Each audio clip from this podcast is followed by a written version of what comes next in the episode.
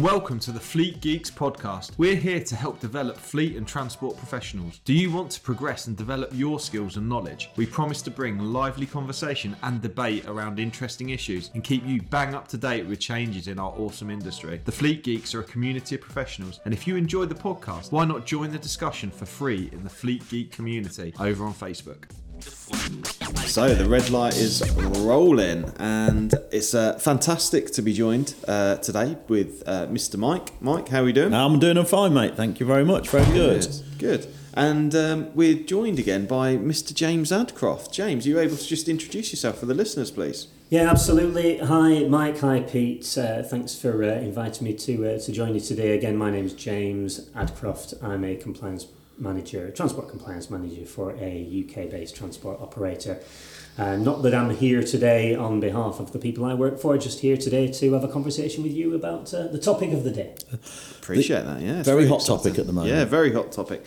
So I'll, I'll, I'll sort of kick things off. We're going to be talking about the driver CPC consultation. And the podcast is going to form two parts. We're going to talk talk the first part now, and a bit later on, uh, you'll be able to listen to a part two where we're going to talk about returning drivers to uh, to, to, commercial goods use. I think there could be some sequels to this as well. Yeah, yeah. I think there'll probably be some more on. in the future. Yeah. Um, th- this episode very much comes with a caveat for me. In in the show notes there is a link to the consultation document online.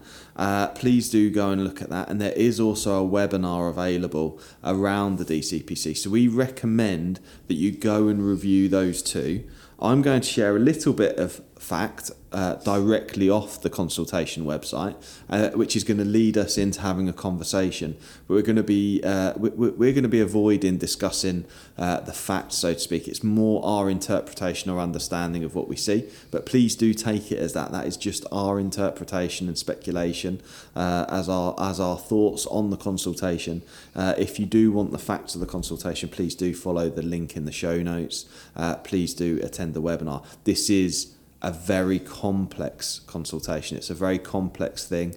Um, and if you rely solely on listening to the podcast, I, I don't think we're going to be able to cover every base in the time no. we've got the podcast. We're no. just going to have a look at some highlights um, and, and have a bit of discussion around that. And it's very much for raising, you know, take this podcast as raising awareness, having some points of interest raised um, a bit of entertainment, hopefully, and you'll enjoy listening. Um, but otherwise, if you want to see the facts, please do go and visit the website. Have you guys got anything to add to that? Is that is that sort of where we're at with things? Yeah, well? uh, just just before we we start, uh, consultations. Being a former civil servant. God, sounds posh, doesn't it? being a formal civil servant, uh, you know, government. We have to, you know, be very very proud in this country of our government, and I say that I say that with no tongue in cheek. Uh, the way this country is governed is is incredibly democratic, and it's the most precious thing we hold, uh, really, for, for, you know, as a society. Government consult, but the trouble is, people don't very rarely engage with that consultation. As a civil servant, it is not your views or opinions that are meant to be um, foisted upon the population we rely on people bringing those views to us. What do you want? We govern for you.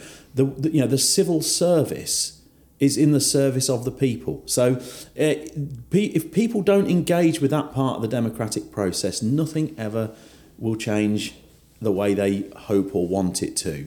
So please, please, please, I beg, beg you to rather than go on Facebook and just say driver CPC should be scrapped. Let's be positive, and if you have some views on it, whatever those views may be, be some of that stuff may be valid. So please get onto the consultation and let people know your thoughts and views. But that, so that's me. That's my party political broadcast on behalf of the civil service. Thank you very much, James. What, what are your thoughts just before we get cracking and into sure, the content? Yeah, thanks, Pete. The way I'd uh, give an introduction is um, the thing about driver CPC, unlike some of the other topics that have been discussed on the podcast or that we deal with in our in our day to day lives in the industry, is that this is almost definitely going to affect everybody.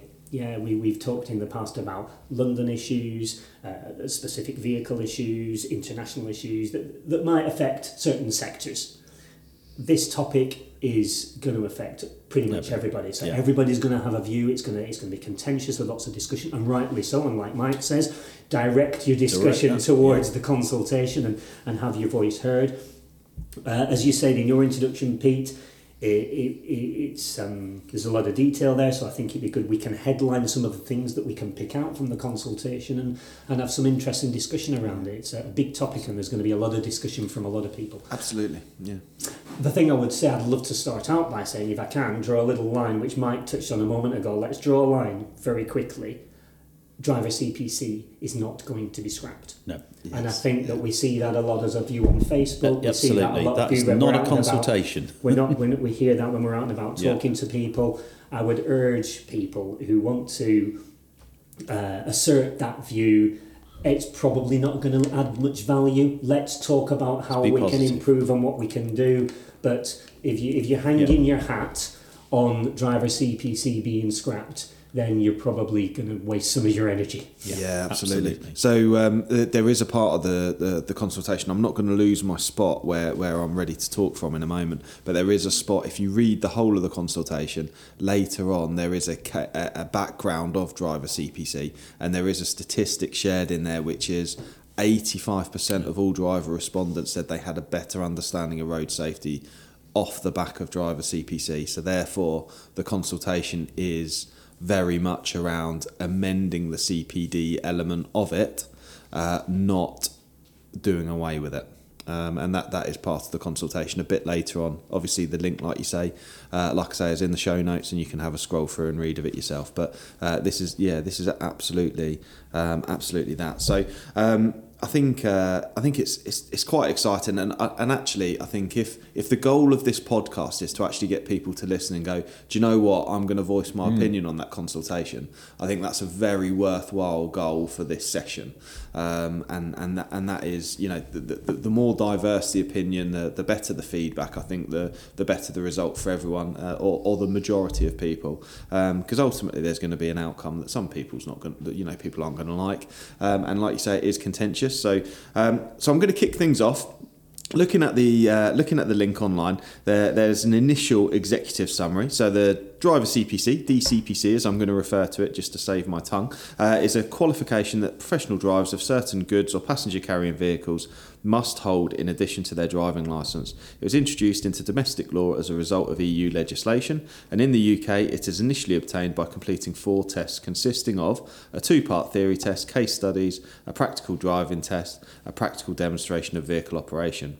Drivers maintain the DCPC by completing 35 hours of periodic training every five years, and completing 35 hours of training allows a driver to drive for commercial purposes for five years. DPC, DCPC is currently required for drivers holding the following licence categories.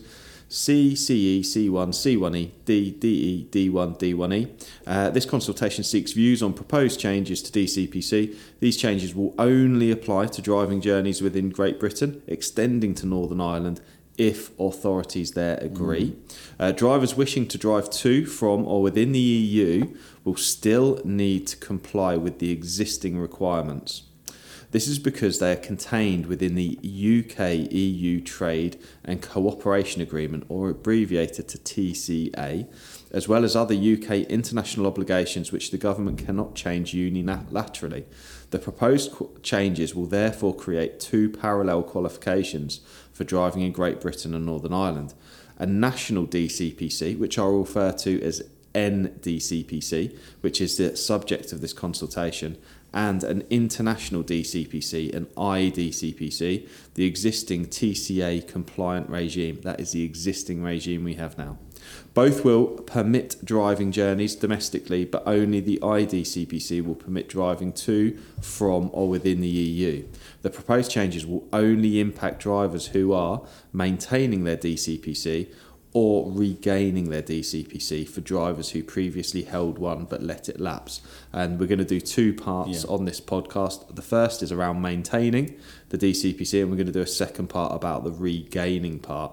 Uh, this is known as periodic renewal. These changes will look to, amongst other things, reform training, for example, by allowing shorter course modules offer drivers the alternative of taking a test instead of completing training for maintaining or regaining the DCPC. changes will not affect how DCPC is initially obtained. So the initial obtaining of the DCPC is to remain unchanged. Okay, this is only for maintaining or re- regaining the DCPC or periodic renewal. The changes to establish the NDCPC will result in two further options for drivers a reformed training route or a periodic test route.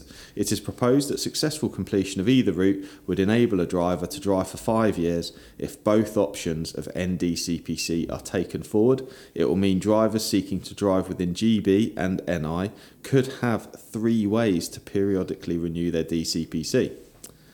And that's the end of the executive summary. The rest of it is, is sort of going into uh, various objectives, and I encourage people to go and have a have a read and have a listen to those. But it's fairly complex stuff, guys, isn't it? Yeah, I tell you, just just just before I know James is going to have a look at the consultation and where we are with that. Um, just before we just, I know what a lot of people's hackles will be raised when they hear the word EU and they'll say, well, this is European legislation. But I would cast people's minds back to the early part of the 2000s when we were going through another period of driver shortage. And it was actually the UK government, uh, along with the Germans, who instigated um, DCPC in the very first place. And the objective of DCPC was to professionalise the industry. And it also allowed the EU to reduce the age at which a driver could uh, acquire a, a, vocational license. So one of the conditions for, for holding a vocational license at 18 uh, is the initial driver CPC. So let's let's just not lose track of where driver CPC came from. It is not something that was foisted upon us by the EU. It was a joint response that was accepted by the EU and brought into legislation in order to combat an earlier driver shortage. I've learned something there. That's mm. quite yeah. interesting. That was interesting. Yeah. 2003. I, I think that's a really nice way of actually framing the conversation today. So yeah, sure. So and, and and off the back of that, Mike, I would say that for those, and I'm not going to get political, but for those yeah. who are enthused by our separation from the EU and the opportunities that brings, this is what that is. This is an opportunity. So this is this Absolutely. is this is um, uh, UK legislators being able to say we, we, we're not going to, we don't have to be bound by the rules in the EU. We can do something with this particular statute um, that's different in the UK. So perhaps this, some people are a, as a result of Brexit. Yeah, you know, absolutely. And, and you know, as I say, without getting political, this could be seen as a positive result it could, of Brexit. Absolutely. Um, you know, so one hundred percent. So this this consultation, arguably, we, we've been hoping industry has been hoping to have a consultation on driver CPC for some time because you know reform is is, is worthwhile. Uh, but I think it would be fair to say that what brought it to the forefront, as you've just mentioned, Mike, a couple of years ago, was when post COVID driver shortage really really put some tension on, on operators, and the government included uh, the potential to review driver CPC in their list of items which would help encourage uh, drivers back to the industry and, and help resolve driver shortage. So there was a consultation a couple of years ago, and now we have another one now where we're hoping where, where the, the DFT hope to make some firm decisions for us. Um, I guess the other headline in terms of again what, what you two guys have just spoke about is inevitably therefore what we may end up with or we if, if there's a change in the UK what we're going to end up with is these two tier system yeah. Where if you're an international operator you will have no choice but to do yep. what you're doing with your drivers the yep. drivers will have to follow the existing EU legislation covering driver CPC which is what we're all familiar with however the opportunity may lie if you're a UK operator because you could therefore take advantage of the changes that are being consulted upon so let's let's headline a couple of things that we do know from the consultation to open up a discussion uh, and, and I'll refer just to the national driver CPC at the moment, not the international one that we, we, t- we touched on. So that's part of the consultation talks about having two strands to, to, it, to the change. One is about reforming the existing training. So, uh, do we do we look at reconsidering the course lengths, um, introducing e- more e-learning, having a, pra- a practical element, so allowing more practical elements to the training rather than it being all classroom based. and then the other strand to the change talks about this new idea of periodic test. So the replacement of these classroom based training courses with a periodic test. So let's add a bit of detail before we go into a discussion. Uh, in terms of the periodic test that's being uh, consulted upon, the idea is that the DVSA will develop and deliver this test, approximately 50 questions lasting one to one and a half hours. Um, and the driver will have to complete that and they'll have to pass that in order yeah. to uh, maintain their driver qualification. Uh, and passing would give five years of, of, of the driver CPC validity. Uh, obviously, again, to keep stressing that in the in the UK only, GB only. Uh, and if the driver was unsuccessful in passing their test, the consultation proposes that there's a resit mechanism so that they can resit that. Or if they decide actually this isn't for me, they would have the option to go and yeah. go back and do classroom based training, however that looks, and it may look a little bit different in the future. Hello, it's Shani from Flagship Partners. We are really proud to sponsor the Fleet Geeks podcast. If you need expert advice or training for your fleet business, make Flagship Partners your first choice. We are really excited to announce the launch of our Transport Manager Academy. With expert development for fleet leaders, we offer fully accredited initial Transport Manager CPC training, CPC refresher, and operator license awareness training, as well as mentoring, support, and professional development beyond the qualification. Our vision is to develop elite fleet professionals. In terms of the uh, reformation of the classroom based training, uh, again, the, the, the, what's being consulted upon is uh, the, the flexibility around it. So, should it be this seven hours rigid in a classroom with a high degree of, of um, of uh, scrutiny around yes. how that rigidity yes. around that is, which I know is a challenge to a it lot is. of uh, CPC trainers. Um, so should we have different minimum training lengths, more split courses, all, all of that sort of thing. So uh, introducing more flexibility is the principle. Yes. So there we go. A, a test so, and different yeah. difference in the way we do the training. So course. I've got I've got an interesting question which uh, has arisen for me as part of this, and it diverts a little bit away, but hopefully, I, I wonder if listeners might have thought the same question. So, when you have an international operator's license, the transport manager must have an international transport Absolutely. qualification, yep. even if that operation doesn't actually utilise yep. their international qualification. I, I'm, I will make an assumption, which I'm hoping uh, for, for confirmation from you guys. I am assuming that this driver's CPC is only relevant to the driver themselves. So a national NCPC holder could still drive for an international operator but wouldn't be able to drive abroad. Does that make? Oh, uh, does that question make really sense? Good question. Because I'm not sure. Yeah. I don't know the answer, um, but I would be inclined to agree. Yeah. Because the point is that it's the driver that will have their license endorsed with that with that driver qualification. Yeah. Part of the consultation, without digressing too much, is that we go away from having a DQC and there's an annotation on the card, yeah. like in Europe. And I think and, and again, I don't know the answer, but I would I would be assuming the same as you, Pete. It's the driver that's qualified. It's the driver that's yeah, qualified, yeah. but then. So the driver uh, yeah. could still work for any operator, but only within the UK. Uh, and it's just an interesting nuance that I don't know whether other people oh. might be worth again as questioning, and I don't think we know the answer. But even if we're right and it's the driver, Mm-hmm. That's not to say that there couldn't be some impact on the operator right, because we see that, don't yes. we? Yes. So it's a good question. I don't. Mm. Yeah, I, I worked. Uh, I was a transport manager for many years for a company that held an international operator's license, as many companies do. Even though I've, I, I, have, we haven't got the, I haven't got the numbers in front of me, but I'm fairly certain of the uh, senior traffic commissioner's report last year. The vast majority, or a majority, of operators hold international operators licenses, but but if you compare that to the actual number of operators that go abroad, it's very small. Something like 8% of operators mm. actually mm. physically go abroad. A lot of people hold the license. Mm-hmm. Um, for the very you know for, for no, for, no, other reason other than it's it's exactly the almost the, the criteria is exactly the same as a as a national operator's license um, but yeah that's interesting so you know would a driver be able to drive work for on uh, uh, uh, yeah I suppose, I suppose guess why we have a consultation I'm, I'm just I'm, I'm going to throw it out there initially so let's let's address the, the, the most groundbreaking suggestion here is around the test sure yeah. it's, it's about there being a driver's test yeah. so let's let's explore that pathway first because ultimately, as James has just outlined, there are two suggested pathways which essentially both could come into play, which is uh, a, a, a, test. Uh, followed by a resit if there's a failure, followed by, um, or there could be a training option dependent.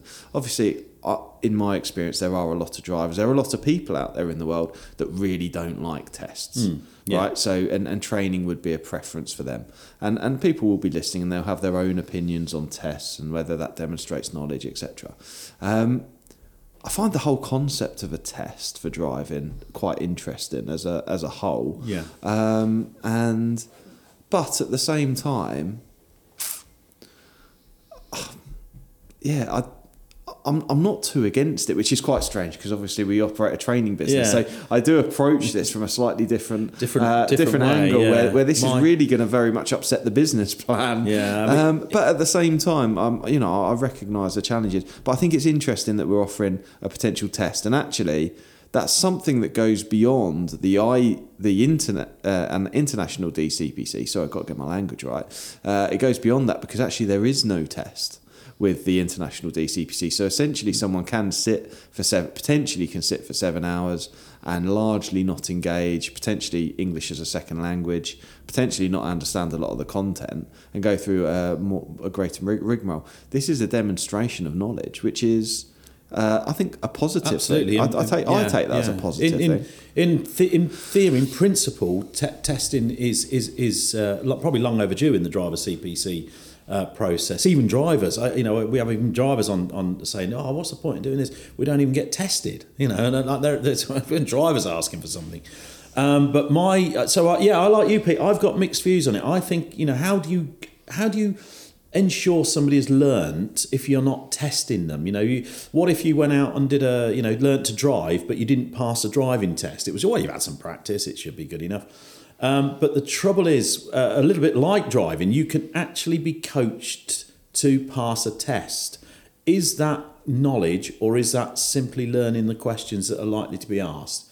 And I know people do this now with the driving um, hazard perception, well, not the hazard perception, but the theory test. People learn the test and they just do practice, practice, practice, and they're just learning the questions and they're not learning the subject. You, you and, and sorry to interject because it's kind of your turn, James, but I'm just going to raise a point there actually, and I, I fully, I fully fundamentally agree with you, and I don't think my stepdaughter is going to be listening to the podcast, but I've, I have got an exa- I've got a real yeah. life example yeah. of that.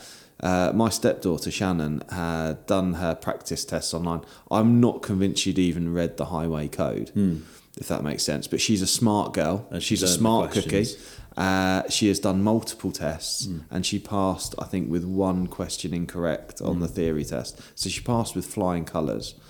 But in reality, in real life, I've sat in next to her in the car with the L plates on, and it's a very different story. yeah. So that does come with a health yeah, warning, and I think definitely. you've raised a very interesting point yeah. there, Mike. And that is that if we are to introduce a test, I, I my, my input would be, or my re- my request would be, with that we have a very diverse set of questions, yeah. which are selected at random to a point where you couldn't pre-predict them, so to speak. Them. I think yeah, you can't learn them. You have to. Yeah, yeah. yeah. You'd need you need to le- understand the content to be able to answer them effectively. I think is probably my point. Sorry, James. Yeah, no, I, I think the discussion is good. I would say that there are two schools of thought. So you know, whatever your view on um, uh, driver CPC, I think if you've been attending good courses with good trainers, there's no doubt that the driver CPC has improved the professionalism yep. and knowledge of our drivers on the road. Absolutely. If there's people who don't agree with that, then I'd even go as far to say, have you attended the right courses? Yeah. Because I've seen some driver CPC courses out there which are fantastic, and undoubtedly mm. drivers leave that experience being more knowledgeable, more professional, and more thoughtful, better roadcraft, uh, safer driver. Absolutely. So the school of thought around the test is. Uh, will is the potential for us to lose some of that? Value. Are there operators yeah. out yeah. there who, through because it's you know commercially mm. a, a, better decision, and I'm not going to pass judgment on that, or because they're you know they just want to get drivers through as quickly as possible. A couple of op- possibilities there but does that mean we could lose something in terms of that knowledge? continuous professional development of, of, of our drivers. I think that's uh, one one school of thought. Uh, on the other hand, as I touched on, drivers, are there are a lot of drivers out there who don't like, you know, and, and aren't aren't, uh, aren't suited. It's not don't like aren't suited naturally to those hours and hours in a classroom. And it might be that the reform of the classroom based element um, gives us some better options for those drivers. So if you if, if we don't think if an operator doesn't think a test is the way forward, actually if we see some more flexibility on the classroom mechanism, that might suddenly become yeah. more attractive because, for example, instead of a driver sitting in a classroom for 35 hours or five sevens, we could say, well, actually, why don't you do seven fives? Yeah. And those fives could be a bit of practical, a bit of e-learning, a bit of. I, I don't know what will fall out of the consultation, but if we see a real strong degree of yes. flexibility yeah. in the classroom, then I think that might encourage some operators to say, actually, I'm going to retain the value and depth of knowledge by doing the quality training. Uh, uh as opposed to the the, the, the test. Yes, uh, there are a couple of schools of thought. Yeah, I'm, no, I'm not absolutely. falling either way, but I, think um, it's. I, have got fireworks going off in my brain at the mm. minute because I've not really comprehended this before now, and uh, it's quite interesting having the conversation because my mind's going all over the place. So my next question is: is as an industry, we're not the best at doing voluntary training. We do see no, no, as an industry, and I'm generalising. Yeah. I am generalising here, but generally speaking, as an industry, we do driver CPC because we have to. Well, yeah, okay? without a shadow of so I, I, think there will be a preference for many operators to go a test route. Okay, mm. now what's going to be very interesting? I just play that forward because I was thinking about a particular case where an operator we helped.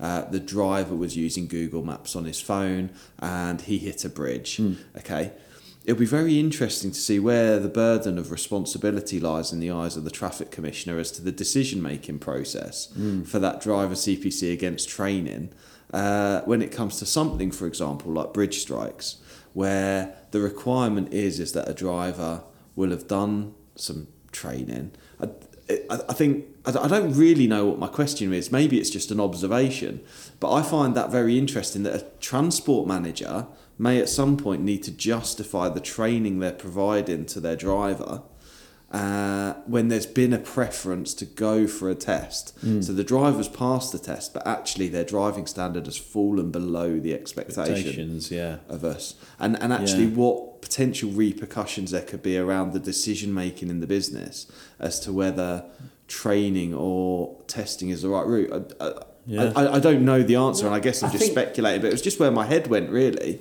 I think you're right, and what it does do, it puts the onus back on the operator, operator doesn't it? Yeah. So instead of the operator being obliged to send their drivers on this on, on the training, regard and, and you know whether they uh, choose great courses or choose perhaps some mm. that could be a bit of a tick box, um, it, it, the, the operator would their obligations don't change, do they, in terms of their uh, you know obligation to make sure drivers are suitably oh, and sufficiently yeah. trained. Yeah. So if we see a change and they, they an operator says, "Well, I'm going to go for the test for whatever reason," that operator would probably need to be mindful that you can't end driver. Uh, development there. Yeah, you, no, you, if you're going to go for the test, yeah. then a, a, an operator is going to have to be mindful that you still need to do ongoing training. That might mean things like bridge strikes, driver's hours, they're going to need to yeah. maintain that training. So mm. I think it's the onus firmly sits on the operator. Yeah, absolutely. So I, I think I think I think the point, I, I, you, James, you've articulated that really well actually, because I think I think where my mind sits with it is actually I believe there is a place for the test. But I also believe that I think that then gives an operator the opportunity for shorter, regular, bite-sized bits of driver development which potentially would suit the driver more. And what i mean is let's have all the drivers in at four o'clock on friday. Let's get them home early. Mm. you know i'm thinking about a basic t- tipper operation or something like that that does daytime work. Let's get the drivers in at four this friday. We'll schedule in this year. Let's do six toolbox talks every two months. Have them in for 45 minutes to an hour. Where's the business at? Business update. Um, these are the common infringements we've found this is the toolbox talk that we're going to do for this session and, and map out maybe five years worth of six. All of a sudden, that's 30 bits of CPD, for example, yeah. uh, over, over the same period. And, and actually, yeah, let's get the drivers to do the test. but actually let's make sure because actually over that We'll time back it up with they've had of- they've yeah. had 30 hours worth of demonstrable Yeah. training anyway but just done it in shorter chunks which are much more achievable Yes. that for me looks like utopia in in my head um, Yeah. but yeah it's, it's interesting isn't it interesting I I guess you would hope you would hope that good operators redirect the investment. So if there are operators, and there will be, there are lots of operators out there for whom CPC is a commercial investment as well because they may pay their drivers pay to go, yeah. they may undertake the training themselves. I know that's not applicable to everybody, but where operators do that and they're therefore already investing Hmm. in their drivers in that way, you would hope that a lot of those operators make a decision to maintain that investment. If they go for a test, Yeah. well, actually, how can I maintain that investment in training? But as you say, perhaps do it more effectively in, in shorter chunks, more toolbox talks, more directed training in shorter sessions. Let's, yeah, uh, uh, hopefully, driver uh, operators would, would retain that investment. that, that, that is interesting. Mm. So, sort of, we've, we've talked a bit about the test. What was the other part around the training? Because it was about a rescheduling or reshaping the regularity and number of courses, for example. So, my understanding was that it would still potentially be 35 hours, but it might be in shorter stints, for example, five hour modules, for example. Is that? Yeah, that that's right. Right- I, I, I, we- we're not going to go into all the detail on, on the podcast, but the headlines are that the, the proposals are around changing the minimum um, lengths of the modules. yeah. So it fundamentally is seven hours, Yeah. right? Or could it be five, for example? Uh, split course completion timings uh, as well, uh, e-learning. So introducing those more flexibility. elements- That's exactly what's right. missing at the moment, Flexibility yeah. is, is, is the key.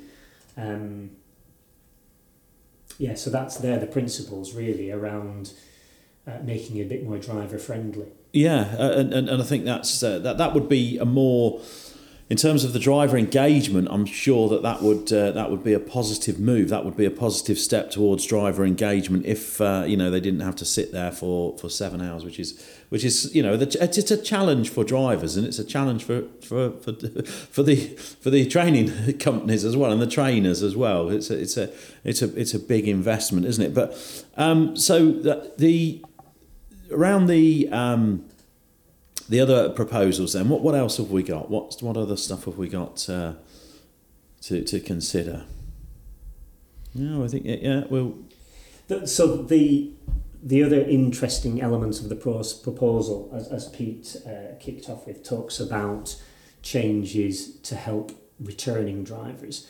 F- one of the focuses of, of the of the consultation, as I said earlier, is about how can we improve the rate at which we can bring Yeah. drivers back into the industry. So the, the, the other elements really are, Yeah. are Yeah. about that. I think uh, I think we'll lead on to that into the next episode. Uh, one of the things I've just scrolled through and found is one of the other changes, aside from changes to the, and I'm just reading this from the consultation document. Other changes, aside from changes to the periodic renewal of the qualification, proposals have also been set out to allow the following short term, time limited extensions to existing driver CPCs in exceptional circumstances.